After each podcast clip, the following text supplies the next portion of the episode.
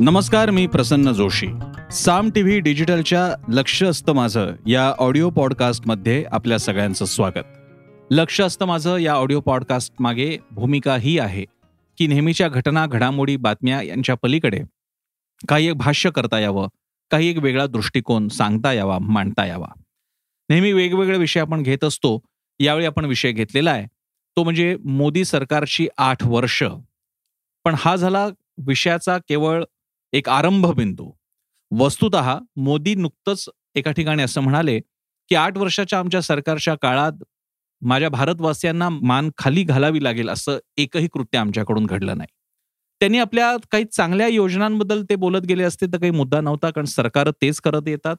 पण इतका मोठा दावा करणं की आठ वर्षात काही चुकलंच नाहीये हा दावा पटण्यासारखा नव्हता कारण तो वस्तुस्थितीला योग्य असा नव्हता. वस्तुस्थितीशी जुळून जाणारा नव्हता.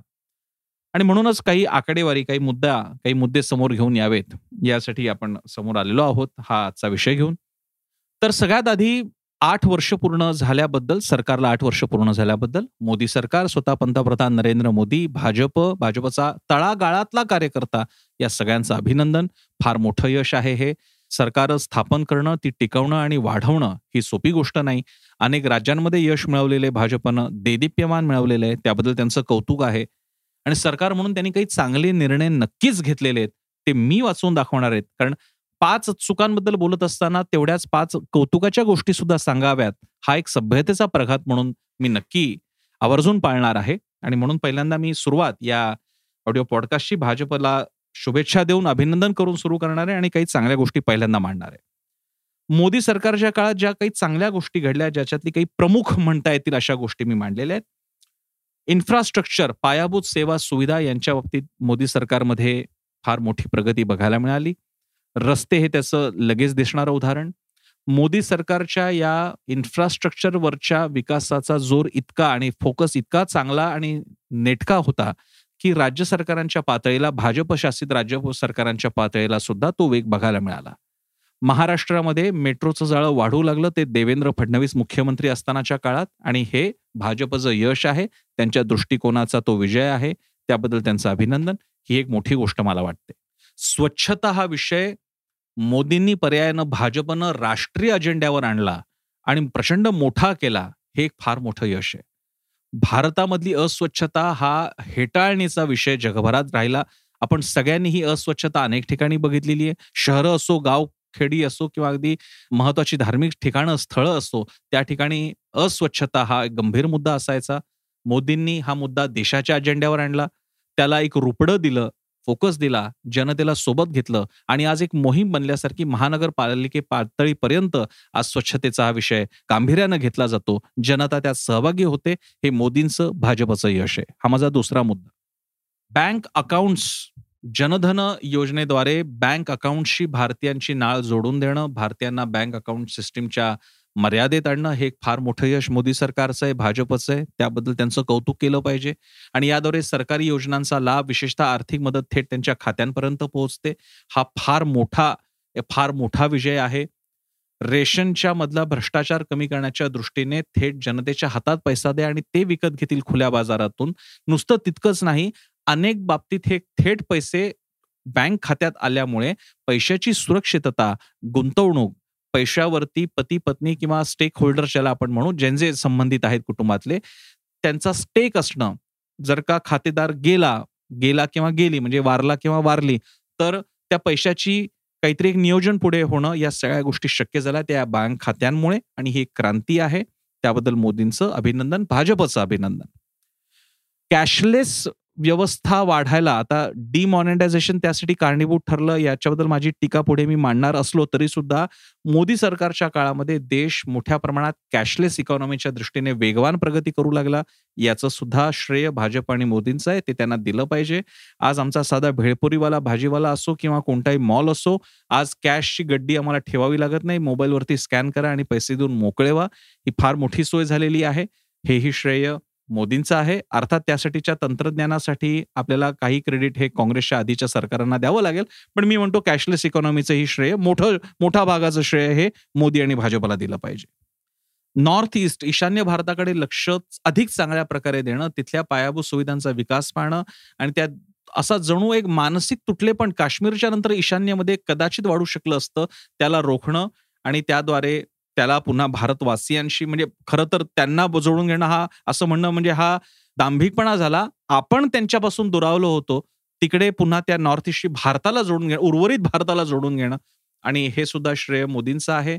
तिथे ज्या प्रकारे भाजप सरकारी आली त्या बाबतीत काही माझी रिझर्वेशन्स असली तरी सुद्धा तिथल्या फुटीरतावादी अशा शक्तींना आवर घालण्यात भाजप सरकार बऱ्याच अंशी यशस्वी झालं. हे श्रेय सुद्धा मोदींचं आहे. ही यादी वाढवता येऊ शकते. भाजप प्रवक्ते आणि पक्ष माझ्यापेक्षाही जास्त चांगल्या पद्धतीने भाजपचं गुणगान करू शकतात. पण हे काही मुद्दे हे मी अगदी खुल्या दिलाने मान्य करतो. आता मात्र असे मुद्दे मांडावे लागतील की ज्या बाबतीत पंतप्रधान म्हणून नव्हे भाजप म्हणून सुद्धा नव्हे शेवटी सरकार म्हणजे काय? ती आपल्यातूनच बनलेली आहेत. त्यामुळे भारतवासी म्हणून आपण सगळ्यांनी या निर्णयांकडे बघितलं पाहिजे. आणि या निर्णयांमुळे देशाची मान खाली गेली वगैरे मी राजकीय दिलखेचक भाषा नाही वापरणार. पण मी म्हणेन की यामुळे नक्कीच देशाचं नुकसान झालंय. याबाबतीत अधिक प्रगती करता आली असती. या चुका टाळता आल्या असत्या ज्याला आपण म्हणू जीवित हानी टाळता आली असती किंवा अन्य प्रकारची. याच्यातला पहिला मुद्दा की ज्या मुद्द्यासमोर बाकीचेही मुद्दे बाजूला ठेवता येऊ शकतात तो मुद्दा म्हणजे डिमॉनिटायझेशन पाचशे आणि हजाराची नोट एकाच दिवसामध्ये रद्दबातल करणं आणि त्यानंतर संपूर्ण अर्थव्यवस्थेवरती जे परिणाम पुढे संभवत गेले ते परिणाम आजही आपण भोगतोय. आजच्या घडीला देखील या डिमॉनिटायझेशनमुळे नेमकं काय साध्य झालं? काळा पैसा पूर्ण बाद झाला का? जवळपास नव्याण्णव टक्के रक्कम पुन्हा आरबीआयच्या खात्यात आल्यानंतर मग काळा पैसा होता तरी का? काळा पैसा खरंच नोटांच्या स्वरूपात असतो का? असे अनेक प्रश्न आले. याचं समर्थन कोणालाही करता आलेलं नाहीये. फक्त दावे आहेत की का भ्रष्टाचार संपला काळा पैसा संपला वस्तुदा तसं शक्य झालेलं नाहीये. पण त्यामुळे गरिबांवरती मात्र हलाखीची वेळ आली. अनेक उद्योगधंद्यांना मोठा फटका बसला. कॅश असणं कॅशमधला व्यवहार हा गुन्हाच झाला जणू काही आणि याचेही फटके बसत राहिलेले आहेत. अनेक उद्योजक आयुष्यातून उठले आणि देशभर त्याची झळ सोसावी लागली. आणि डिमॉनिटायझेशन त्यामुळे माझ्या मते असा मुद्दा आहे की ज्याबद्दल खंत वाटली पाहिजे शासनकर्त्यांना. फार्म लॉज जे शेतीविषयक कायदे आणण्यात आले होते आणि त्या बाबतीत जो एक कोणतीही दयामाया न दाखवता स्वतःच्या शक्तीच्या पार्श्वभूमीवर लोकसभा राज्यसभेत तो कायदा पारित करून नंतर तो अंमलबजावणीसाठी तो आणण्यात आला. त्याला मोठ्या प्रमाणात विरोध झाला. मात्र तो विरोध मोडीत काढून सरकार त्याला बदलं नाही. परिणामी सगळे शेतकरी सुद्धा आक्रमक झाले. दिल्लीभोवती त्यांनी घेरा घातला. दिल्लीच्या प्रमुख भाग रस्त्यावरती किंवा एंट्री पॉइंट्सना आणि या सगळ्या एक वर्ष लांबलेल्या या सगळ्या मोर्चामुळे किंवा या आंदोलनामध्ये अनेक शेतकऱ्यांना जीव गमवावे लागले. म्हाताऱ्या शेतकऱ्यांना जीव गमवावे लागले. आणि भारत कृषी प्रधान देश पंजाब हे आपलं धान्याचं कोठार वगैरे तिथले शेतकरी यांनी याच्यात जीव गमावला. एक तुटलेपण आला एक तुटलेपण आलं इतकं की पंजाबमध्ये पुन्हा एकदा या असलेल्या आंदोलनाचा फायदा खलिस्तानी घेतील की काय असं वाटण्यासारखी परिस्थिती तयार झाली. आणि याच्यामध्ये जो आडमुठेपणा सरकारचा दिसून आला तो टाळायला हवा होता जीव वाचू शकले असते. तिसरा मुद्दा ज्याच्यावरती या सरकारवर टीका होऊ शकते ती म्हणजे संस्थांचं स्वायत्तता संस्थांची मर्यादित करणं त्याच्यावरती अतिक्रमण करणं. आता हे अतिक्रमण असं सिद्ध नाही करतायत पण ते जाणवायला लागतं. सीबीआय ईडीच्या गेल्या काही काळातल्या कारवाया पाहिल्या तर त्या अशाच व्यक्ती पक्ष किंवा कोणावरती का होतात की जे भाजप विरोधी आहेत? इतकं की आज टीका केली आणि लगेच काही दिवसांमध्ये त्यांच्या बाबतीत काहीतरी समोर आलं. या गोष्टी अशा का होत आहेत ईडी सीबीआयकडे सीबीआयकडे प्रकरण सोपवलं सीबीआयकडे प्रकरण सोपवलं. सीबीआयला अशा बाबतीतला सक्सेस रेशो नेमका किती आहे? आणि हेच आपल्याला महाराष्ट्रामध्ये किंवा आर्यन खान प्रकरण असेल किंवा त्या एका अभिनेत्याच्या आत्महत्येचं प्रकरण असेल त्यामध्ये सुद्धा दिसून आलेलं आहे. सुशांत सिंग राजपूत त्यामुळे या संस्थांचा वापर कसा होतो याबद्दल टीका होते. एक काळ होता की ज्यावेळी भाजपनं सीबीआयवरती जोरदार टीका केली कारण काँग्रेस त्याचा गैरवापर करत होती असा त्यांचा आरोप होता. आज तेच बोट भाजपकडे दाखवलं जात आहे. इलेक्शन कमिशन ऑफ इंडियावरती सुद्धा टीका व्हावी इतक्या प्रकारे इलेक्शन कमिशनवरती आता संशय व्यक्त केला जातोय. गेल्या खेपेस पाच राज्यांच्या निवडणुकीच्या निकाल निवडणूक कार्यक्रमाच्या वेळी सुद्धा ही टीका मोठ्या प्रमाणात झाली. त्यामुळे संस्थांची स्वायत्तता याबद्दल सुद्धा या सरकारला प्रश्न विचारले पाहिजेत अशी स्थिती आहे. कोविडचे बळी. कोविड सुरू झाल्यानंतर हे खरंय की जग अनभिज्ञ होतं भारत अनभिज्ञ होता की या आजाराशी या विषाणूशी लढायचं कसं?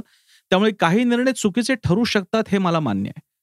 पण ते निर्णय घेत असताना एका झटक्यात लॉकडाऊन करून टाकायचा आणि त्यामुळे इकडच्या जनतेला विविध राज्यांमध्ये विखुरलेल्या जनतेला दुसरीकडे जाऊच द्यायचं नाही.